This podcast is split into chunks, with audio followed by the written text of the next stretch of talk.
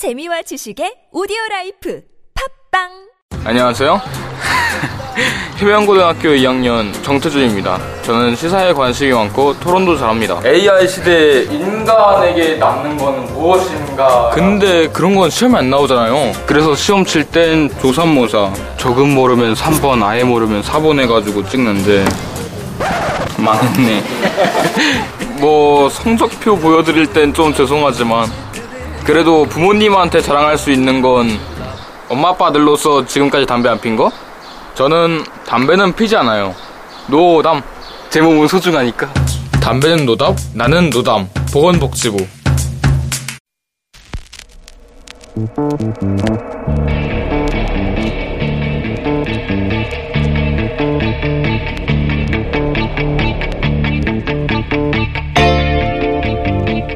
안녕하세요. 김어준의 뉴스공장 이것만은 알아야 할 아침 뉴스. ERU 이름 오랜만에 들으시죠? 주말 특근에서만 들을 수 있는 이름입니다. 이 코너를 담당하고 있는 시사인 김은지입니다. 박근혜 전 대통령이 재판 보이콧에 나섰습니다. 박 전 대통령은 지금의 재판을 정치 보복으로 규정했습니다. 그러면서 박근혜 전 대통령 변호인단 7명도 전원 사임했는데요. 국선 변호인 선임이 결정됐지만 재판 차질이 불가피해졌습니다. 외롭고 쓸쓸하고 자신의 처지가 힘들다라는 것을 여론에 호소하고 있는 모양새인데요. 한편으로 생각해보면 씁쓸합니다. 박근혜 전 대통령이 4년 동안 국정 운영하면서 법치를 그렇게 강조했었거든요. 그런데 정작 자신이 불리하고 마음에 들지 않는 상황이 오니까 법치를 전면으로 부정하고 있는 겁니다. 또 요즘은 국회 앞에서 대통령 박근혜를 외치고 있는 소위 그리고 자칭 태극기 부대 모습을 볼 수 있는데요.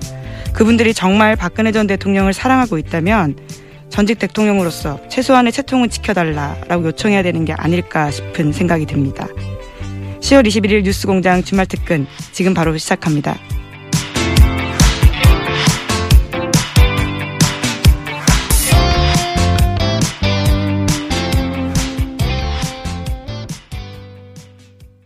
네, 시사인 주진우 기자와 안홍구 전 대구지방 국세청장의 MB 프로젝트 벌써 8탄입니다. 지난 16일 월요일 2부에 보내드린 내용인데요. 다시 들어보시죠.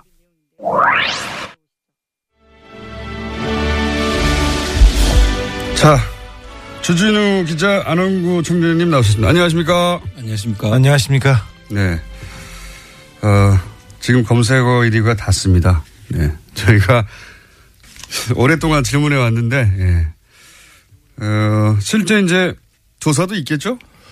네, 어, 수사팀에서 지금 저기 뉴스 공장 몰아듣기하고 그다음에 몰아듣기. 시사인 네 지금 계속 읽고 있습니다. 자, 몰아듣기. 예.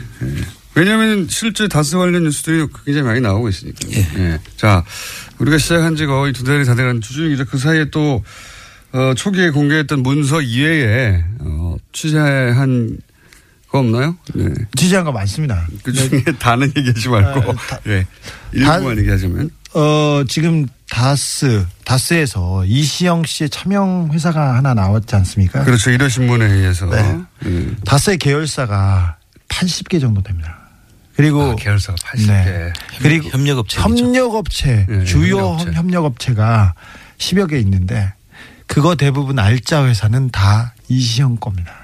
그러니 어 동료 기자들의 추격 보도 부탁드리겠습니다. 아, 이시영 씨가 이 다스의 협력업체들 중에 중국의 협력업체 네 곳은 협력업체가 아니죠. 중국의 자회사 네 곳은 이미 어, 대표가 돼 있고 그거 외에 국내 협력업체가 80여 개가 되는데 그중에 이제 매출을 제대로 내는 아주 알짜 회사들은 사실상 이시영 씨가 지배하는 것으로 추정된다.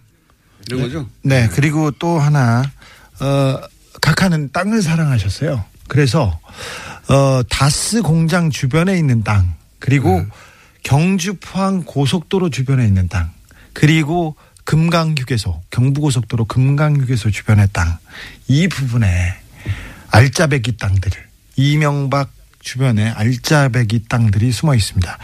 더더욱 재밌는 것은 어, 다스 소유 그리고 이명박 친인척 소유 중에 땅이 용도 변경돼 가지고 갑자기 임야가 상업지구로 바뀐다던가 도로가 난다던가 다스 주변 그러니까 그 경주 다스 공장 주변에 이런 일이 많이 있습니다.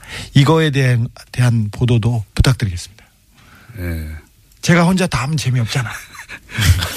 책임도 없지만 다 할 수도 없어요. 예. 실제 일요신문이 이제 보도를 했죠. 일요신문 지금 얘기한 것과 연장선 상의 맥락에서 두 개 회사를 지목해서 의심스럽다라고 저희가 브리핑에서도 잠깐 다뤘는데 어, SM이라는 회사가 있는데 여기는 이제 이, 어, 이시영 씨, 이명박 전 대통령 아들 이시영 씨가 직접 회사를 설립한 곳이고 그런데 이 회사는 다스로부터 대부분의 물량을 하청받는 곳이고 현대차가 다스한테 물량을 주면 다스가 고스란히 SM에 주는 거죠. 예. 그러니까 먹고 살 걱정이 없는 거죠. 그런데 이 SM은 자본금이 1억에 불과한데 알고 봤더니 다른 다스 협력업체 400억대 자산 몇십 배 큰 회사를 인수했더라. 보통 거꾸로인데 요 뉴스가 하나 나왔죠. 예. 예, 그 한 40배 정도 되는 회사를 먹은 거죠. 자산 네. 규모로 봤을 때. 그러면 그, 그 이, 이시영 씨, 그 네. 이명박 전 대통령의 이제 자녀인데 그분이, 어, 이, 다- 이 10, 아, 40배 정도 되는 자산을 가져가지고 그 다스 물량을 다 그쪽에서 받는 것입니다. 그렇죠. 그럼 이제 소위 말하는 일감 몰아주기가 되는 것이죠. 그렇죠. 다스가 알짜, 그러니까 다스는 안정적으로 현대차 자동차로부터 물량을 받아서 매출이 뭐 조단위가 나고 있으니까요. 그 물량을 받은 다음에 하청업체에 고스란히 넘겨주는 거죠. 그렇죠. 예. 그 재벌들이 이제 제 2세 승계를 할 경우에 그 일감 몰아주기를 통해서 일단 종잣돈을 만든 다음에 뭐 상장을 해서 상장 차익을 남긴다든지 해서 그 자금으로 또 다른 주식을 취득하고 해서 음. 승계하는 그런 구조로 지금 가고 있는 것이고요. 그리고 저 작년 12월 달부터 이제 예. 그 중국 법인들 그 전부 다 법정 대리 대표를 바꿨지 않습니까? 예. 그 내용을 등기부등본을 중국 등기부등본을 보니까 예. 대부분 넘길 수 있는 건 다 넘겼더라고요. 그러니까 그 안 그러면 그 다른 사람 대표로 되어 있는 것은 중국인들로 보이는 예. 그러니까 아마 합작 회사 형태로 아, 그래서 설립이 돼서 마음대로 할수 없는 할수 회사. 없는 거를 제외한 거는 다 넘기는 것 같아요. 네. 음. 그리고 그 일요신문에서 보도된 내용 중에 두 번째가 있죠. 두 번째. 예. 제가 그걸 잠깐 요약하자면 SB 이제 지금 얘기한 이제 그 SM이라는 회사 이 회사가 너무 많이 나와요. 근데 제가 추린 건데도 이렇게 다른 회사 이름도 많이 나오지만 오늘은 이제 두 개. 이게 S- 이명박 집안의 특징입니다. 회사를 자꾸 만들어가지고 자기도 몰라요, 자기도. 그래서 지난번에 다스, 김재정 씨가 돌아가셨을 때 청와대에서 난리 나서 빨리 뭐 가져와 봐라. 내 재산이 얼마나 있느냐 이렇게 물어본 거예요. 근데 어 이것도 있었어 이런 거였습니다. 네, 어쨌든 어, 회사 이름이 굉장히 많이 등장하는데 일요신문의 특종도 회사 이름이 굉장히 많이 등장해요. 등장하는데 BBK도 엄청 많이 등장하죠. 그 중에서 이제 핵심만 요약하면 이 시영 씨가 세운 회사가 하나 있다. 그 회사가 다스로부터 어, 전량 하청을 받는다. 그런데 이 회사는 1억짜리 자본금인데 또 다른 다스의 협력업체 훨씬 등치가 40배가 큰 회사를 인수해버렸다. 훨씬 작은 회사가 그 돈을 어디서 났을까? 뭐 이런 그런데 이게 이제 대기업들이 어 경영권 승계할 때 하는 방식이다. 예, 재벌 재벌들이 협력업체에다 일감을 몰아준 다음에 그 회사가 사실상 어 알짜가 회사가 되는 거죠. 지배력을 가지고. 음, 두 번째 이제 예는 뭐냐면 지금 얘기한 이 SM이라는 회사하고 같은 주소지에 있는 회사입니다. 예. 같은 주소지에 있는 회사.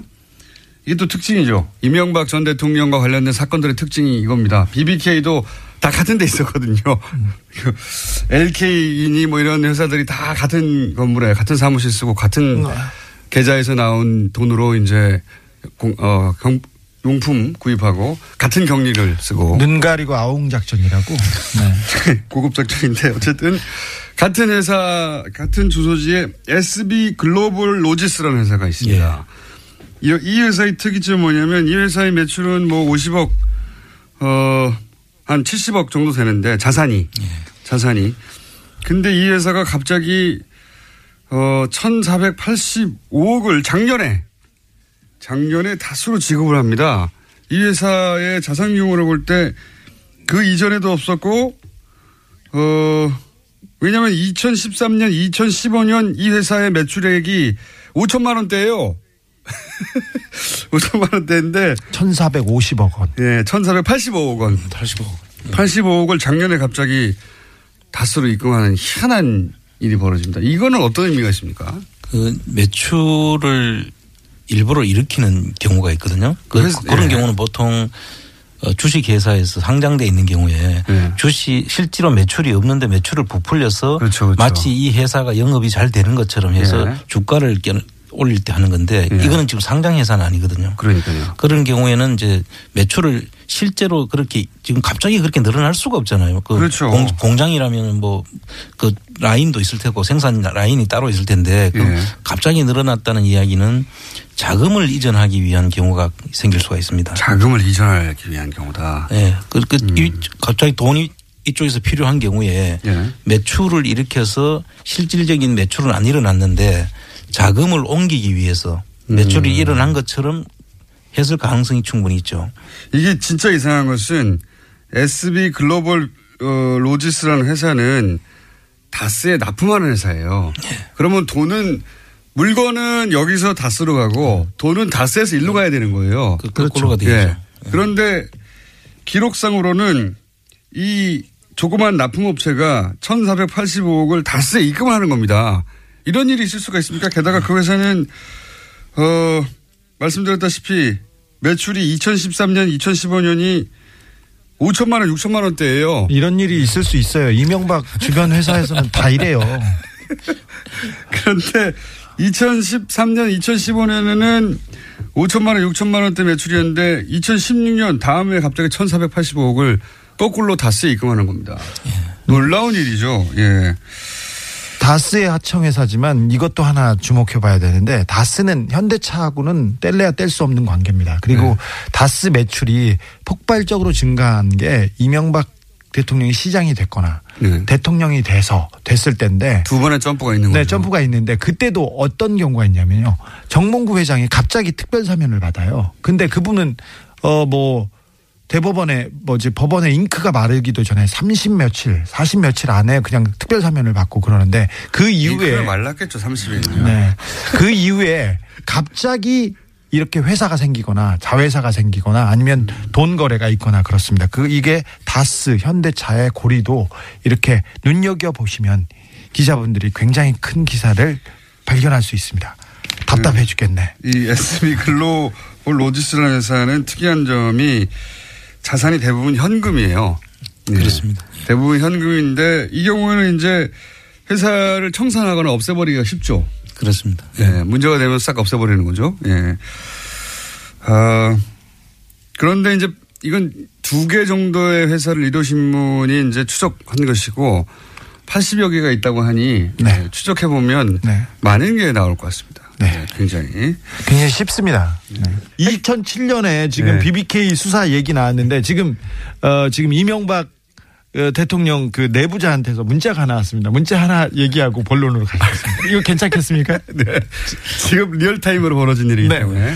2007년에 삼성병원 특실에서 이상은 회장, 그러니까 다스 회장 조사 받으면서 한나라당 경선이 있었습니다. 2007년에. 그렇죠. 네. 이명박 박근혜. 그렇죠. 큰 경선이었죠. 한나라당 경선까지만 해도 MB는 죽었구나 했답니다. 그래서 그랬는데 아하. 대선 후보가 MB로 결정된 후에 180도 검사들이 바뀌어가지고 오히려 막 덮어줘가지고 저도 신기했습니다. 안 먹히던 내용도 다 들어줍니다. 억지 주장도 다 오케이 합니다. 이, 이 라고 당시 이 관련자였던 사람한테서 네, 문자가 온 거예요. 이- 이명박의 가신한테서 지금 오늘. 본론이 그거였지 네, 않습니까? 지금 이제 본론으로. 검찰의 결론에 따라가더라도 어, 도곡동땅 주인과 그리고 다스 주인과 그리고 BBK 주인이 지금까지 말해왔던 거하고 다른 제3자 아니냐 이거 이거죠. 그렇습니다. 예. 네. 그게 오늘의 핵심 본론인가요? 아니죠. 이제 본론으로 시작은 가셔야죠. 아직 안 했죠. 이걸 자락으로 깔아놓고 그다음에 검찰이 당시에 어떻게 이걸 털어주느냐를 얘기하려고 했는데 그렇죠. 시, 간이 1분 남았어요. 어떻게 해요 이거? 원래 오늘 주제는 이거는 본론은 네. 당시 검찰은 이 많은 의혹들을 어떻게 정리하였는가. 어떻게 덮어줬느냐. 특별히 후반부에 대해서는 검찰이 이명박의 돈을 어떻게 숨겨줬는지 예. 두 번의 특검이 있었지 않습니까? BBK 특검과 내곡동 특- 특검. 그 당시에 이명박 대통령 과그 다스의 자금을 들여다볼 기회가 특검에는 있었어요. 실질적으로 다스를 그 하면서 다스를 특검하면서 돈이 나왔어요. 100억 원대 비자금이 나왔는데 그걸 어떻게 덮어주었느냐. 돈을 어떻게 검찰이 덮어주었느냐가 핵심인데 그 핵심에 들어가기 전에 설명만 잔뜩 하다가 자, 이 본론은 다음 주에 이어서 하도록 하겠습니다. 본론도 못 들어가고 끝났습니다. 주진희 기자, 안하고 청정했습니다. 감사합니다. 네, MB 프로젝트 여덟 번째 순서 주제는 검찰이 BBK 의혹을 어떻게 덮었나였는데요. 역시나 본론에 들어가지도 못하고 끝이 났습니다. 최근 들어서는 새롭게 BBK 관련된 보도가 나왔기 때문에 또 관련 뉴스들에 대해서 할 이야기들이 많지만요. 앞선 이야기를 하다 보니까 시간이 부족했던 건데요. 검찰과 특검이 그동안 BBK, 다스, 도곡동 땅 의혹 어떻게 덮었는지는 다음 주 월요일 7시 반에 이어서 진행할 예정이라고 합니다. 이번엔 잘 될지 모르겠는데요. 기대하고 있겠습니다. 주진우 선배의 MB 프로젝트는 시사인에서 첫 보도하고 뉴스공장에서 두 달 정도 계속했더니 어느새 국민적 관심사가 됐습니다. 그래서 다스는 누구 겁니까? 라는 해시태그와 댓글도 확산되고 있는데요. 지난주에 공식적으로 그 문장 정했었죠. 그 내용들 여러 가지 뉴스 기사에서 댓글로 볼 수 있습니다. 다스 실소유주 찾기 얼마 남지 않은 것 같습니다. 시사인도 힘내서 계속해서 보도하겠습니다. 정의당 노회찬 원내대표의 노르가즘 뉴스공장 최고의 인기 코너인데요. 18일 수요일 3부에 보내드린 노르가즘 다시 한번 들어보시죠.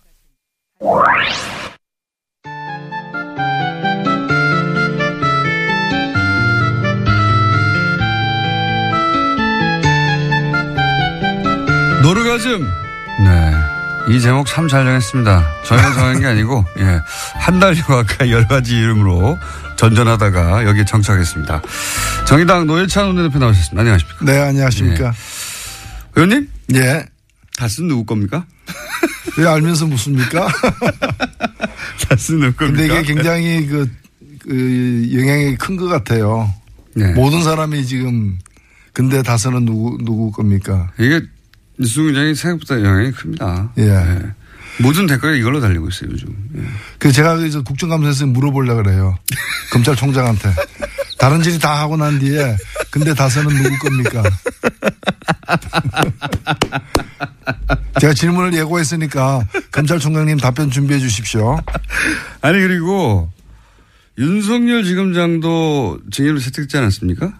네? 윤석열 지검장도? 법사위는 아니지만, 예, 예.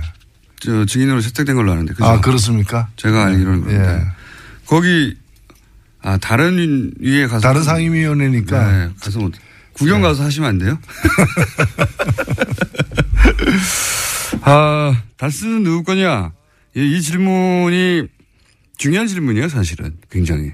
예, 결국은 그 전, 그 이전의 땅 문제, 그 이후에 BBK 주가 조작 문제 다 연결되어 있는 거거든요. 그리고 그 이후에 140을 돌려받기 위한 어떤 직권 남용 문제 굉장히 많은 사건이 연루돼 있는 겁니다, 사실. 이미 또 뭐 며칠 전에도 고발됐더라고요. 직권남용으로. 그리고 대통령 임기 때는 공수시효가 중지되기 때문에 네. 예, 다 살아 있습니다. 그렇습니다. 다행히. 예. 그래서 대통령 임기 중에 어, 직권 남용이 있었다면 그때는 어, 형사소추가 되지 않는 이- 대신에 공소시효가 정지되어 있기 때문에 지금 살아 있다. 예, 공수시효 남은 것들이 많습니다, 사실. 네. 다스는 누구 겁니까? 중요한 질문입니다. 그 검찰총장도 뭐 증거가 나오면은 제한 없이 수사한다고 했으니까 수사될 가능성이 대단히 높다고 봐야겠죠. 예, 제가 며칠 전 법사위에서 법무부 장관에게도 똑같이 물었어요. 물었는데 뭐라고 일단 물었어요? 제가 조사를 한 바로는 어, 이 이명박 전 대통령이 국정원법이라거나 공직선거법 그다음에 특정 경제 가중처벌법의 예. 구- 국고 손실죄, 뭐 정보통신망법상 명예훼손, 뭐 군형법상 정치관여죄 제목이 여섯 개가 넘어요. 진짜 이게 앞으로 나올 제목까지 합하면 한 다스 넘을 수도 있어요. 근데 이걸 다 조사를 해봤더니 최소 예. 최소 징역 5년, 최소시효. 예 그리고 최대 무기징역까지 최대 무고징역. 받을 야, 가능성이 있습니다. 최소가 최소가 5년이군요. 예, 그 여, 그 범죄 지금 이제 혐의가 있는 그 제목 중에서 가장 그 처벌이 약한 게 5년이라는 뜻이고 아하. 예, 그리고 이제 제일 센 거 이제 국고 손실죄 같은 경우는 굉장히 세거든요. 예. 여기 이제 적용이 되면은 무기징역까지도 가능한 거죠. 국고 손실, 자원외교에 국한해서 본다 하더라도 국고 손실의 신화적인 신화적인 사례를 남기지 않았습니까? 그렇죠. 예. 대한민국 최고죠. 예. 예. 제대로 수사가 될 수 있을지 모르겠습니다. 근데 예. 되기만 한다면은 하여튼 이런 이런 선거도 가능하다. 아, 근데 우리가 박근혜 전 대통령 때도 그랬지만은 탄핵이 과연 가능할까는 네. 많이 언급이 됐지만 구속되고 재판받는 것까지는 사실은 그까지 진, 진척되리라고는 생각 못한 상상을 잘 못했죠. 마- 마- 많습니다. 지금도 한 대- 전직 대통령이 감옥에 있는데 예. 그 전직 대통령을 또 집어넣는다는 게 가능할까 예. 이렇게 생각하는 분들 많지만은 이거는 인간의 의지가 가능하게 만드는 것이 아니라 예. 본인들이 저질러 놓은 어떤 그 명백한 지울 수 없는 예. 없앨 수 없는 증거 그 증거들이 이, 이 상황을 만들어내는 거거든요. 맞습니다. 예, 그래서 그 증거는 누가 지금 만- 새로 만드는 게 아니라 본인들이 다 만들어 놓은 거 밭에서 고구마 캐듯이 밭을 갈다 보면 나오 자꾸 나오기 때문에 이제 그 이게 제 발로 들어가는 거죠 사실은. 그래서 누가 밀어넣는 게 거의 아니고 뭐 그래서 지금 뭐 남태령 국에 거의 넘었어요 이제. 남태령 좀더 가면은 이제 예, 안양 의왕시 포일동 서울구치소 그게 있죠. 예. 남태, 남태령 고개를 넘었다고 합니다. 예. 남태령 고개를 넘었다고 하고. 실제, 지난번 이미 2008년에 특검이 있었지 않습니까? 예. 예. 2007년이었나요? 특검이 있었는데, 당시 특검에 참여했던 이제 검사들의 이야기를 들어보면, 그때도 지금 얘기하는 거하고 상관없이 다스 관련해서 대략 한 150억 원 가까운 비자금. 이거는 언론의 보도가 크게 안 됐죠. 그렇죠. 예. 특검이 그 비자금을 발견했다는 거 아닙니까? 예. 지금 매사 나오는 얘기지만. 비자금을 발견했고 당시에 그 퇴임 후에 사저 마련을 위해서 예. 갖고 있던 그 돈이 그 비자금으로 나왔다는 거를 한 단계만 더, 더 수사하면은 그렇죠. 나- 이제 확인될 수 있는 예. 그런 상태에서 덮어버린 거죠. 자, 박근혜 전 대통령이 이제 정치보복이라고 자신은 이제 20년을 맡든 30년을 맡든 상관 않겠다고 예. 상관 안으시 안으시는 분의 그동안의 행태는 아니었어요, 사실. 예. 그 이번에 발표한 걸 보면은 본인이 직접 썼다고 한- 하는 거 아니에요. 근데 믿기진 않습니다만 저는. 예. 너무 근데 고급한 어휘들이 사용해가지고. 일단 한마디로 요약하면 나는 무죄다 이거. 그렇죠. 나를 예, 정치적 두 마디로 하면은 이제 최순실은 유죄다. 나는 무죄다. 이렇게 돼요. 속았다는 거 아닙니까 본인이? 그렇죠. 예. 한 사람에 대한 믿음이 상상조차 하지 못한 배신으로 되돌아왔다. 그러니까, 그러니까. 최순실이 유죄임은 확실하다. 그러나 나는 무죄다. 그 누구로부터 부정한 청탁을 받거나 들어준 사실이 없다라는 거잖아요. 예. 나는 무죄다라고 얘기하면서 이제 어, 향후 재판부는 재판부의 뜻에 맡기겠다. 예. 재판은. 그 얘기는 이제 나는 무죄니까 너가 뭐라고 너는 아마 나를 유죄로 할 것 같은데 예. 나는 뭐 마음으로는 승복하지 않겠다라는 거죠. 예. 그러니 밖에서 나를 지지하는 분들은 더욱 더 떠들어 달라 이런 얘기도 거기에 행간에 들어 있는 거죠. 그러니까 예. 저를 믿고 지지해 주시는 분들이 있고 언젠가는 반드시 진실이 밝혀질 것이다. 그러니까 저 자기를 믿고 지지해 주는 분들이 있어야 된다는 거죠. 예. 계속 있어 달라 이제 이 계속. 있어 예. 달라. 지금 국회에서도 그래서 단식도 하고 그러잖아요. 예. 한분 단식하고 계시죠. 네. 박근혜 전 대통령은 출당이 되긴 되겠죠. 예, 그거는 뭐 거의 지금은 그래서 이제 출당까지 뭐 험악하게 해야 되느냐 예. 본인이 혹시 나가실 수는 없을까요? 라고 이렇게 연락을 하고 있는 것 같습니다. 그게 이번 주에 이루어지고 있는 일이라고 봐야죠. 본인이 혹시 나갈 수는 없을까요? 다소 공손하게 예. 그렇게 물어봤는데 박근혜 전 대통령이 박근혜 전 대통령이 나는 그런 생각 없다. 나 지금 내 코가 석자다. 이러고 있는 상황이고요. 그래서 주- 예. 좀 어, 부드럽지는 않겠지만 그래도 출당을 해버릴 것 같다. 예. 그렇지 않고서는 바른정당에서는 단 한 사람도 오지 못할 뭐 명분 자체가 너무 없어서 아마도 박근혜 전 대통령 출당하는 게 이렇게 힘들고 큰일이다 만든 다음에 출당시킨 다음에 이제 자, 했으니 와라. 이렇게 만들려고 하겠죠? 예, 출당, 출당을 스스로 나가는 것보다 출당하는 게 사실 자유한국당에서는 뭔가 이렇게 청산을 한 것처럼 보여지는 면이, 예. 예. 뭐 바람 불어가지고 휴지가 날아가는 것보다는 손으로 집어가지고 휴지통에 넣는 식으로 이제 그렇게 청소한 것 같잖아요. 그러면 뭔가. 청소한 것 같잖아요. 청소한 것 같잖아요. 이제 남은 거는 자 그렇게 바른정당이 바른정당 내부의 분들도 인정하고 있으니까요. 사실상 이렇게 분당 수준으로 어 탈당이 되고 나면 그러면 바른정당 남은 분들하고 소위 자강파하고 국민의당의 안철수계 하고 어떻게든 연대나 결합을 모색할 것이다. 이런 얘기 있지 않습니까? 그 가능성은 어떻게 보십니까? 조선일보는 제발 그래 달라고 하는 바람인 것 같던데 국민의당이 혹시라도 어, 다수가 민정을 할까? 그 가지 않겠다라고 생각하는 분들 이른바 그 자강파 예, 바른정당. 바른정당 내 자강파들은 다시 또 분석해 보면은 친 국민의당 예. 그 국민의당과의 뭔가의 어떤 관계 모색으로 적극적으로는 통합 그 소극적으로는 어떤 공동 교섭단체 구성 예. 이런 방식으로다가 그 활로를 개척하고 싶어 하는 분들이 있고 예. 또 다른 한편으로는 충분한 시간을 갖고서 자유한국당의 변화를 지켜보자. 예. 들어가긴 들어갈 건데 지금은 아니다. 네, 아니다라는 거죠. 네. 그 이제 그런 분들이 또 있습니다. 그러니까 그 같지 않은 거죠. 그래서 만약에 남는다고 일부가 간다고 해서 나머지가 다 빠른 시일 내에 국민의당과 국민의당과. 어떤 관계를 모색한다는 것은 사실은 그렇게 현실적이지 않다고 봅니다. 그렇지만 이제 국민의당 입장에서는 거꾸로 이삭줍기를 하려고 예? 당연히 노력하지 않겠습니까? 그렇죠. 그리고 국민의당은 특히 국민의당의 이제 그 주류들 예. 그런 같은 경우에는 일단 대통령 선거를 늘 다음 대통령 선거를 의식하고 모든 걸 지금 예. 이제 하려고 하고 있기 안철수 때문에 대표 중심으로. 예.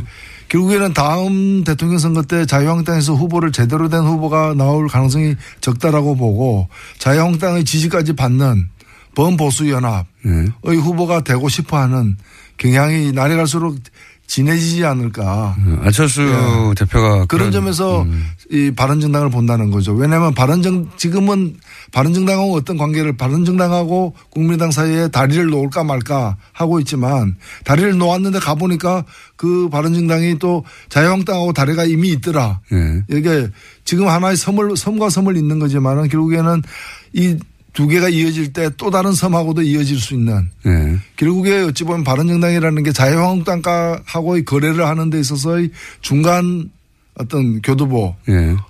이렇게 의미가 있을 수 있다라고 보, 보는 게 아니냐. 음. 예. 그렇게 보시는 거군요. 예.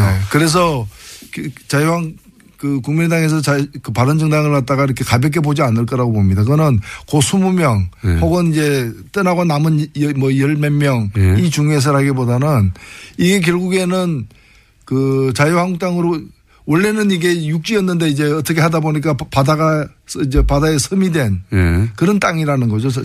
바른정당이. 그러니까 자유한국당에 가 있는 보수 세력, 보수 지지 세력도 끌어서 본인의 지지 기반으로 만들고 싶어 하는 욕- 욕망이 있다. 예. 그렇기 때문에 그런 의미에서의 바른정당의 소용, 예. 그 쓰임새가 있다는 거죠. 음, 중간지대로서. 네.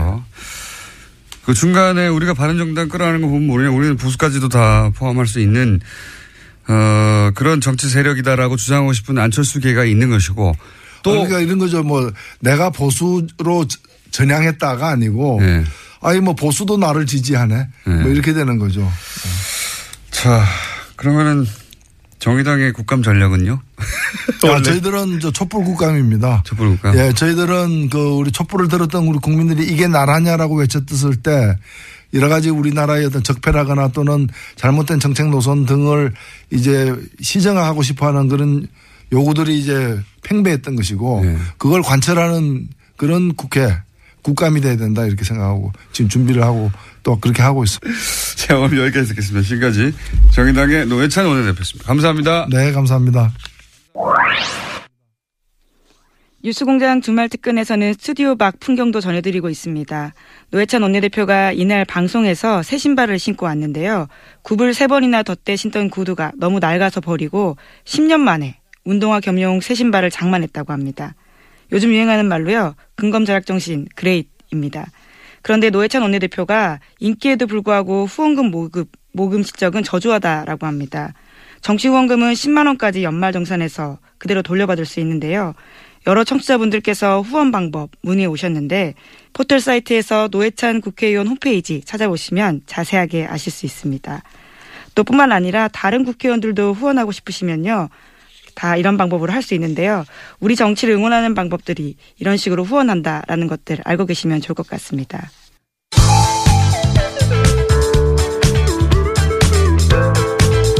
뉴스의 깊이가 다릅니다. 최고의 뉴스 생산자 김어준입니다.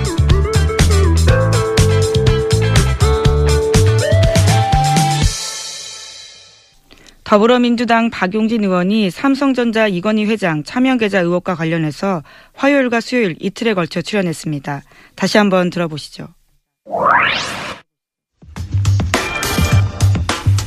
어제 저희가 브리핑 시간에 전해드린 삼성그룹 이건희 회장의 차명계좌, 네. 어, 이병철 회장의 돈이었다고 사실은 했었던 2008년에 밝혀진 차명 계좌에 있었던 4조 5천억 원을 실명 전환하지 않고 이건희 회장이 찾아갔다. 이런 얘기 전해드렸죠. 이 의혹을 최초로 제기한 더불어민주당 박용진 의원 스튜디오에 나오셨습니다. 안녕하십니까. 안녕하세요. 네. 반갑습니다. 저희가 16분 남았기 때문에 아, 마음이 급하네요. 초스피디하게 정리를 한번 해보죠. 자, 우선 2008년 특검이 밝힌 차명 계좌 내용을 좀 알려주십시오.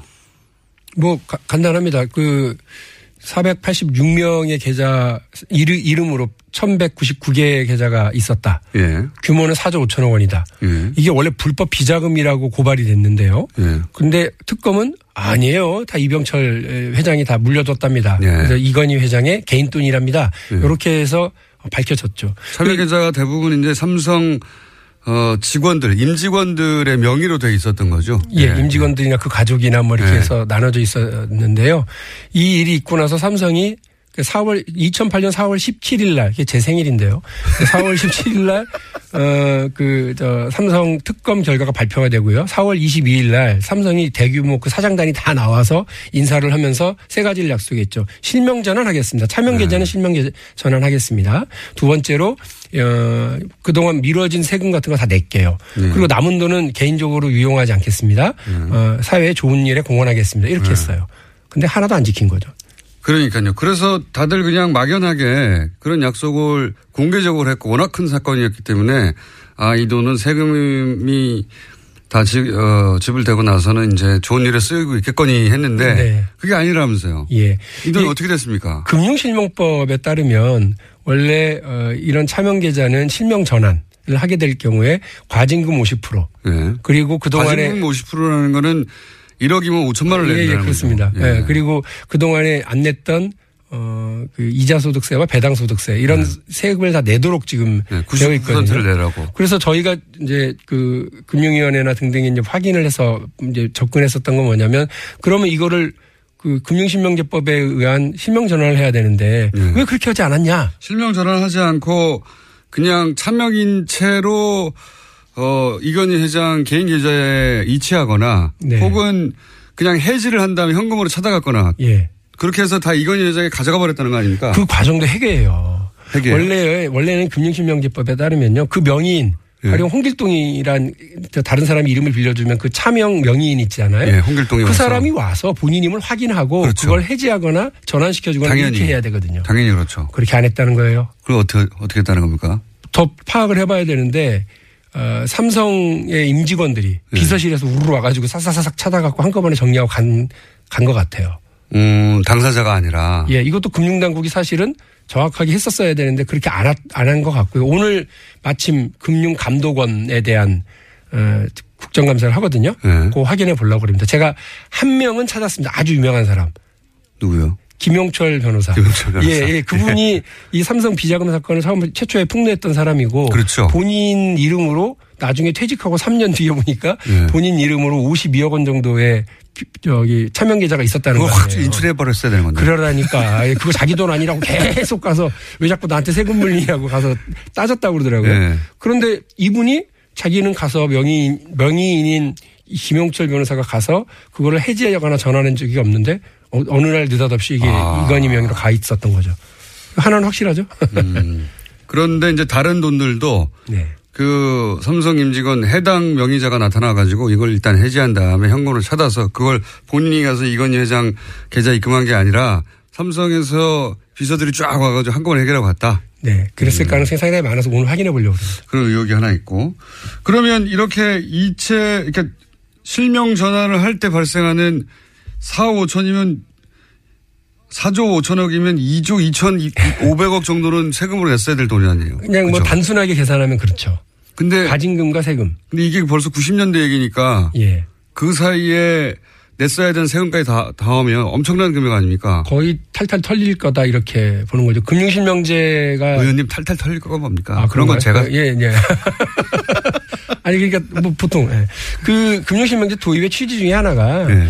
하여간 앞으로는 시- 실명으로 거래해라. 그러지 않으면 돈 숨기지 그, 말라는 런 거죠. 음. 거를 다 아, 우리 걷어가겠다라고 하는 거죠. 이거를 그러면 그렇게 해도 된다고 봐준 데가 어딥니까?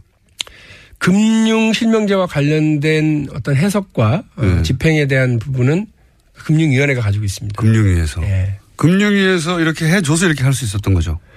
어, 제가 어제 그렇게 주장을 했습니다. 금융위원회 국정감사에서요. 삼성이 금융위도 속이고 예를 들어서 다 개인이 개별적으로 가서 하고 어 그랬는데 금융위가 몰랐다 이런 건 어- 있을 수 네, 그런 건. 아닙니다. 왜냐하면 그 어쨌든 삼성은 2000, 2008년 4월 22일 날 차명 계좌는 실명전환 하겠다고 약속을 했고 세금 내겠다고 약속을 했죠.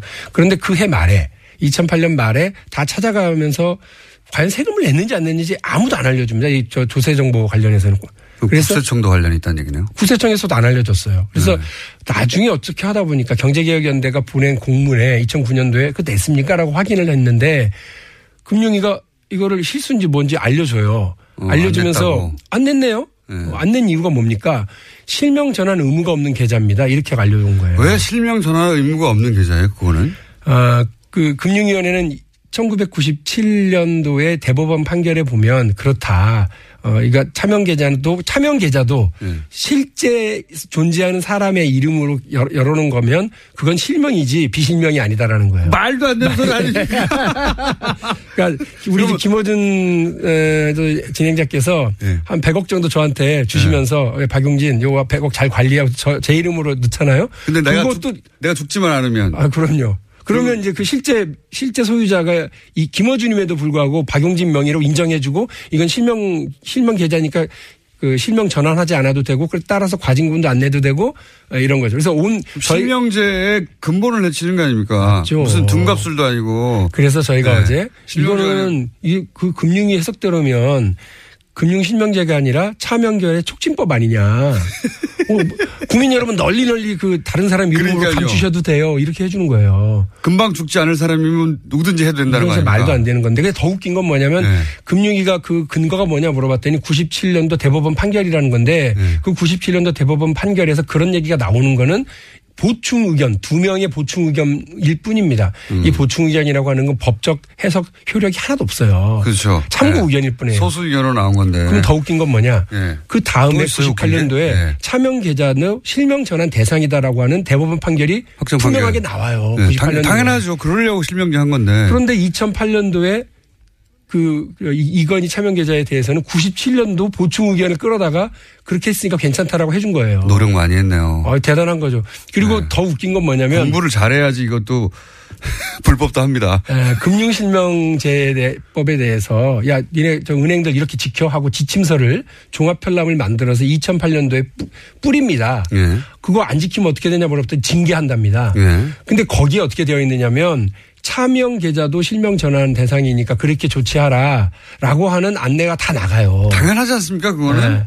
너무나 그리고 더 웃긴 상식적으로도? 그리고 더 웃긴 건그 네, 거 거기에. 아홉 개의 그 대법원 판례가 쭉 소개가 됩니다. 이런 대법원 판례가 있으니까 이렇게 지켜야 돼라고 음. 소개를 하는데 그 중에 이건희 차명 계좌는 실명 전환 의무가 없어요. 그래서 세금도 안 내고 과징금도 안 내요라고 해석을 했었던 97년도 보충 의견이 있는 그 대법원 판례는 없어요. 그러니까 삼성만 특별하게 예외적으로 봐준 거 아닙니까? 제가 그렇게 볼 수밖에 없죠. 그렇게 볼 수밖에 없죠. 이건 누가 가졌는지 파헤쳐 봐야 되겠네요. 저는 그렇게 해볼 생각입니다. 큰 건 잡으신 것 같아요. 아. 누가 잡은 겁니까 이거? 저희 뭐 보좌진들이 훌륭하죠. 어. 그리고 이 과정을 계속해서 추적해오는 경제개혁연대라든지 참여연대라든지 예. 이런 분들이 있어요. 그래서 이분들하고 계속 협업으로 해왔, 해왔고 또 이 과정까지 오는 데 있어서도 어 뭐 대단한 노력들을 함- 했습니다. 제가 말씀드린 것처럼 국세청도 정보 안 알려주고요. 금융위도 안 알려주고요.